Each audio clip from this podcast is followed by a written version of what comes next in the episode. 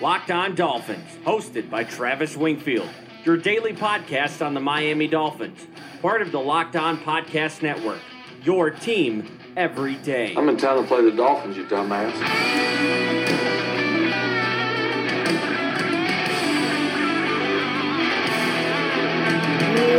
What's up, Dolph fans, and welcome into the Tuesday, October the 16th edition of the Locked On Dolphins podcast. I am your host, Travis Wingfield, and as always, I am here to bring you your daily dose of Miami Dolphins football. And on today's show, we dive into the aftermath with the help of Pro Football Focus. We'll relay all the key data points, snap counts, and much more from Sunday's win who shined, who didn't, plus what the hell is going on with Ryan Tannehill's shoulder, other injury news, and Miami's new secret superstar, a defining moment for Kenyon Drake, and much, much more on this very busy Tuesday podcast. But first, before any of that, I kindly invite each and every one of you to please subscribe to the podcast on Apple Podcast. Leave us a rating, leave us a review, give me a follow on Twitter at Wingfield NFL, follow the show at Locked On Fins, and check out LockedOnDolphins.com, the number one blog in the Locked On Network. We have content every single day for you guys up there. And last but not least, the other Locked On Sports family of podcasts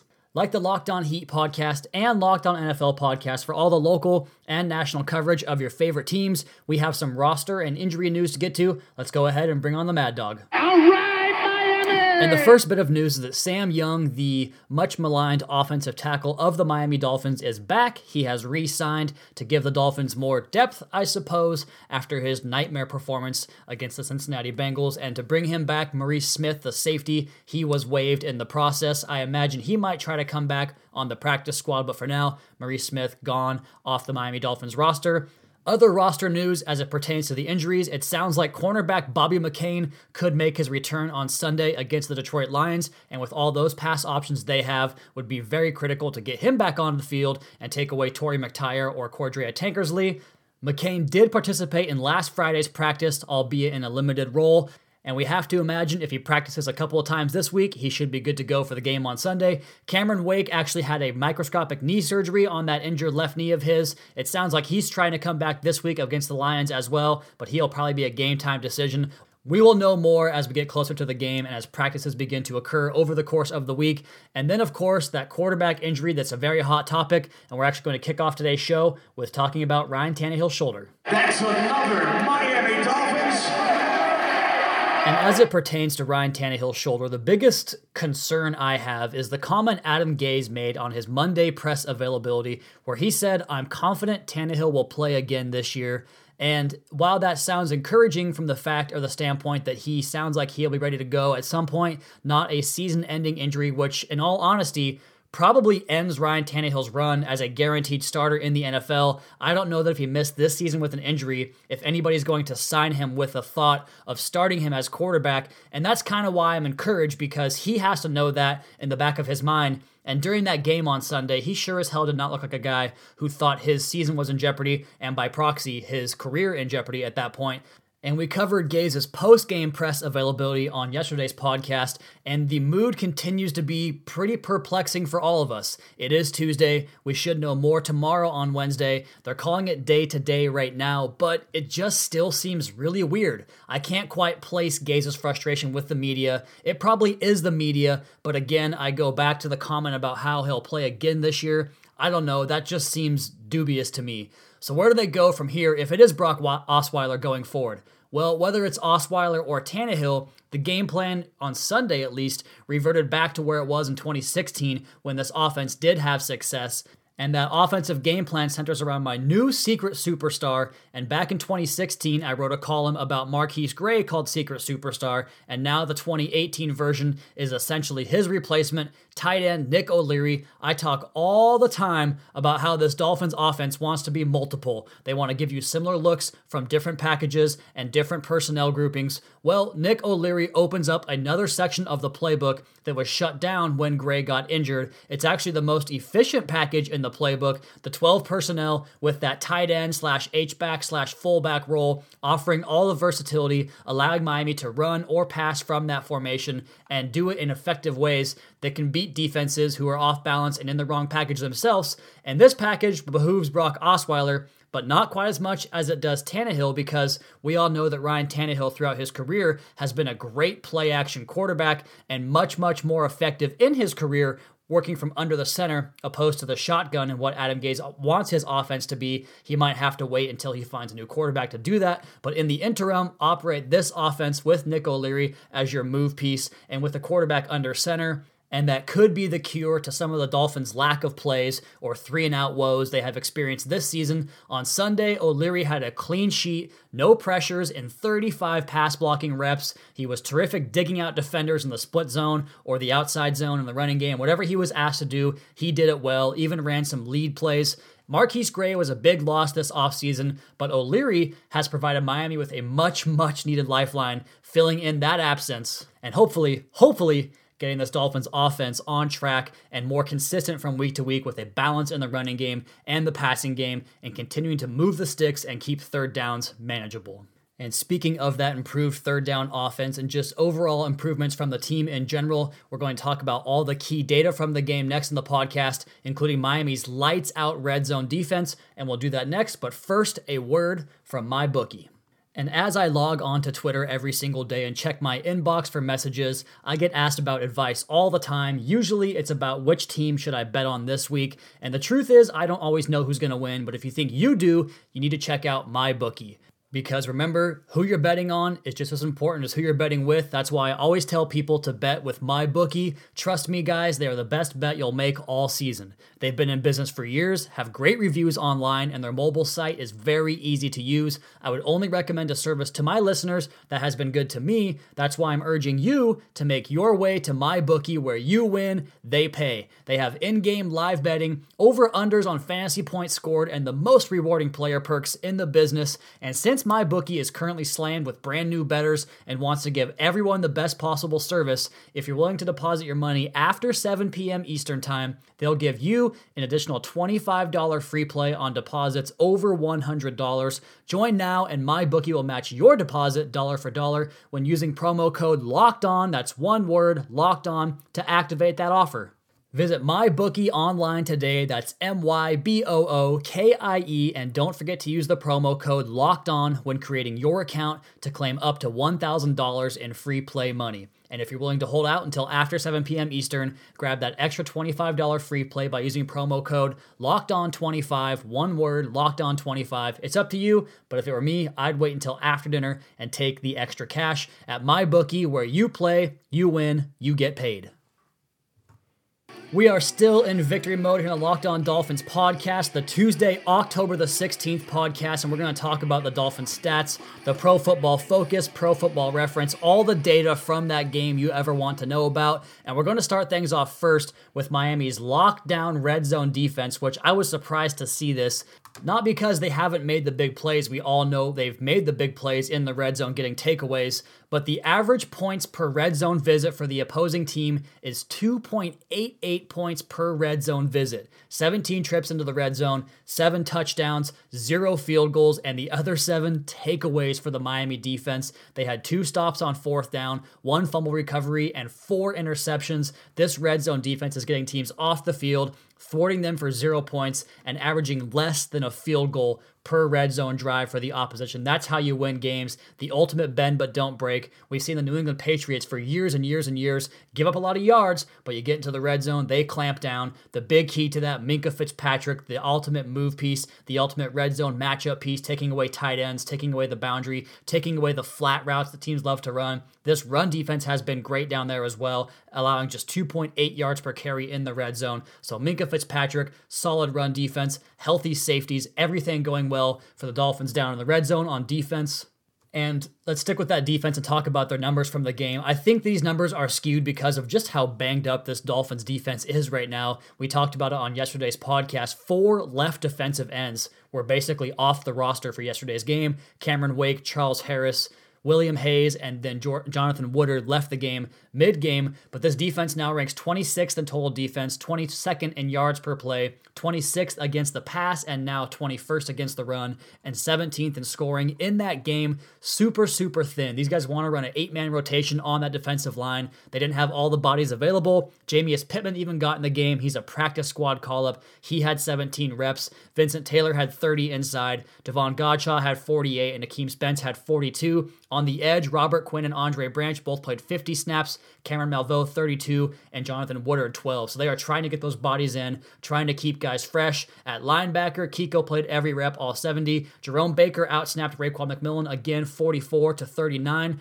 Three defensive backs played all 70 snaps Reshad Jones, TJ McDonald, and Xavier Howard. Minkah Fitzpatrick had 56 reps. Torry McTyer had 40, and Cordrea Tankersley 29 in this game. Vincent Taylor continues to rack up numbers and stats. He is the 19th overall graded interior defensive lineman. He has a 14.9 run stuff percentage. That is 0.3 points better than Jurrell Casey, the all pro for the Tennessee Titans, and good for third best in the NFL. Davon Godchaux, currently the 19th highest graded run defender among interior defensive linemen. Cameron Malveaux actually had the highest grade among Dolphins D linemen in the game yesterday, or I should say on Sunday. He checks in with a 73.1 grade there. All three of the linebackers had rough days, despite the takeaways and the turnovers. All of them graded out with Fs according to PFF's grading system. Xavier Howard was completely lights out. He had three pass targets, allowed one catch for four yards, so they did nothing on him.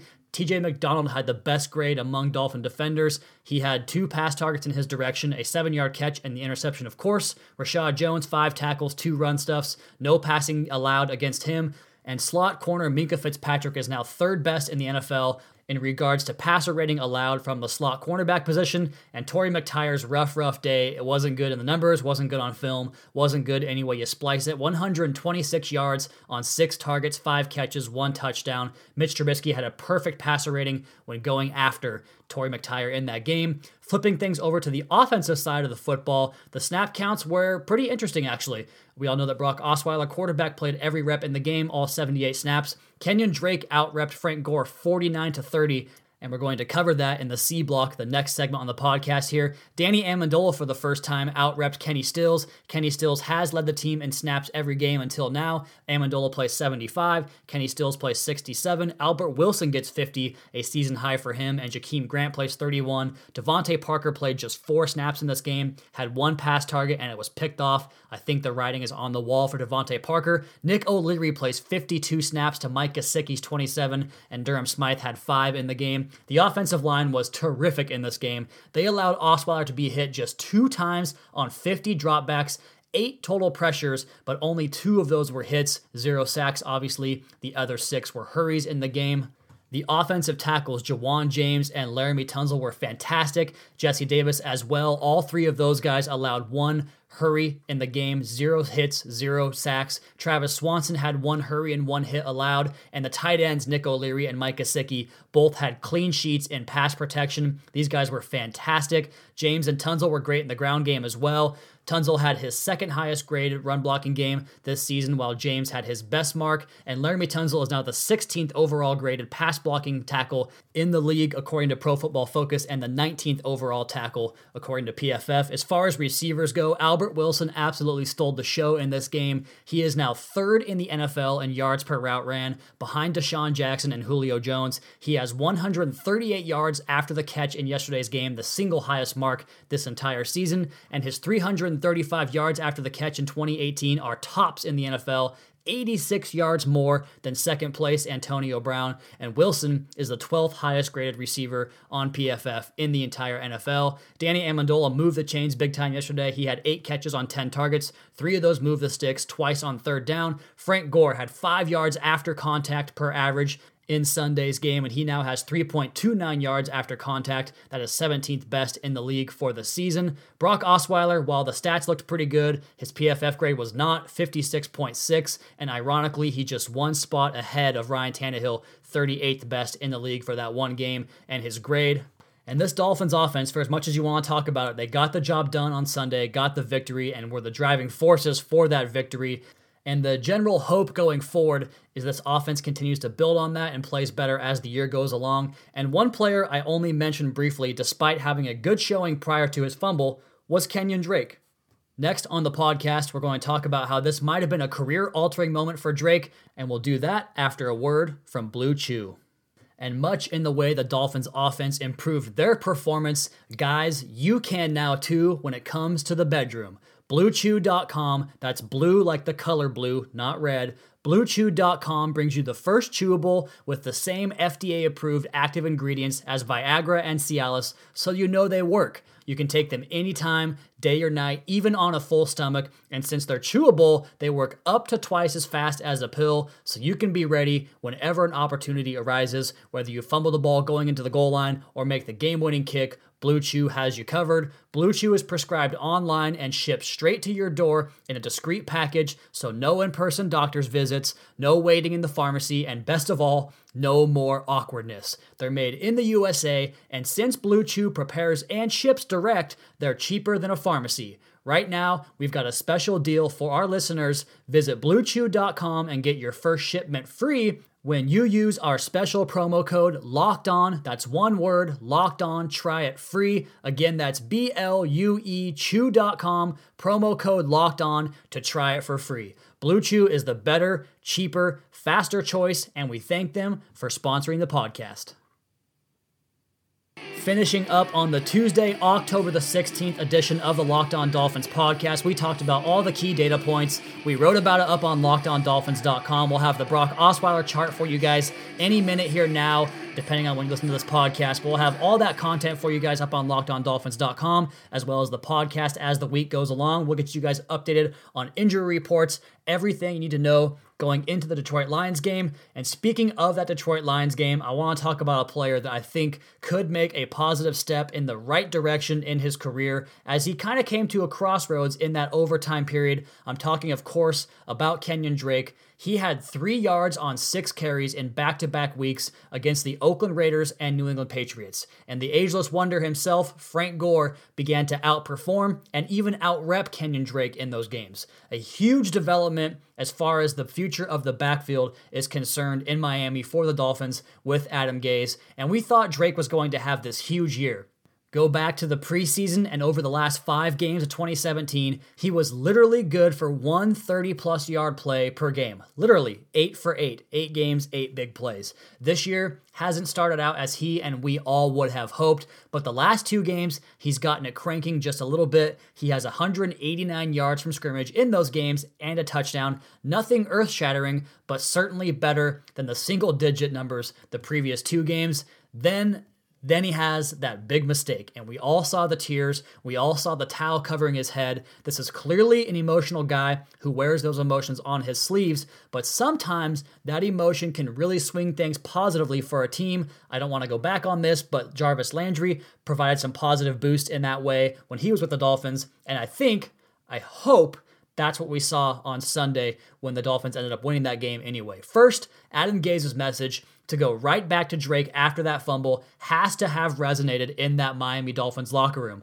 Was Frank Gore too tired to go? Maybe, but even that spells out a silver lining as Drake outrepped Gore 49 to 30 in this game. We have to know that Frank Gore is not going to be a bell cow at this stage of his career. Miami needs must have Kenyon Drake for this offense to function properly. His asset as a pass catcher out of the backfield is huge, primarily on that swing pattern against those third down blitzes. It is so key to get that speed on the edge and make the defense create more spacing, make them create or commit bodies to the flat and open up lanes inside as well as outside in that blitz package. Very, very important that Kenyon Drake stays a main focal point of this offense. So, bottling up all of Kenyon Drake's emotion that he felt the togetherness that we saw from both Frank Gore and running backs coach and running game coordinator Eric Studesville, both giving him props, lifting him up off the turf and telling him, hey, young man, it's going to be all right. We won the game. You'll be fine. Just learn from this. I think that eventually goes a very long way. I think this is when Kenyon Drake starts performing like we expected he would. And I think it starts this week against the Detroit Lions with a huge, huge day. And speaking of those lines, we'll have the crossover podcast for you guys tomorrow. And as always, the preview podcast on Thursday. And of course, we'll wrap things up on Friday with the Twitter mailbag. But as for this podcast, the Tuesday version of the Locked On Dolphins podcast, that is going to be my time, guys. Please be sure to subscribe to the podcast on Apple Podcasts. Leave us a rating, leave us a review. Check out the other Locked On Sports family of podcasts for all your local and national coverage of your favorite teams. Follow me on Twitter at Wingfield NFL. Follow the show at Locked On Fins. Keep up to date on our Daily Dolphins blog at lockedondolphins.com. You guys have a great rest of your Tuesday. We'll talk to you again tomorrow for another edition of the Locked On Dolphins podcast, your daily dose for Miami Dolphins football. Let's make some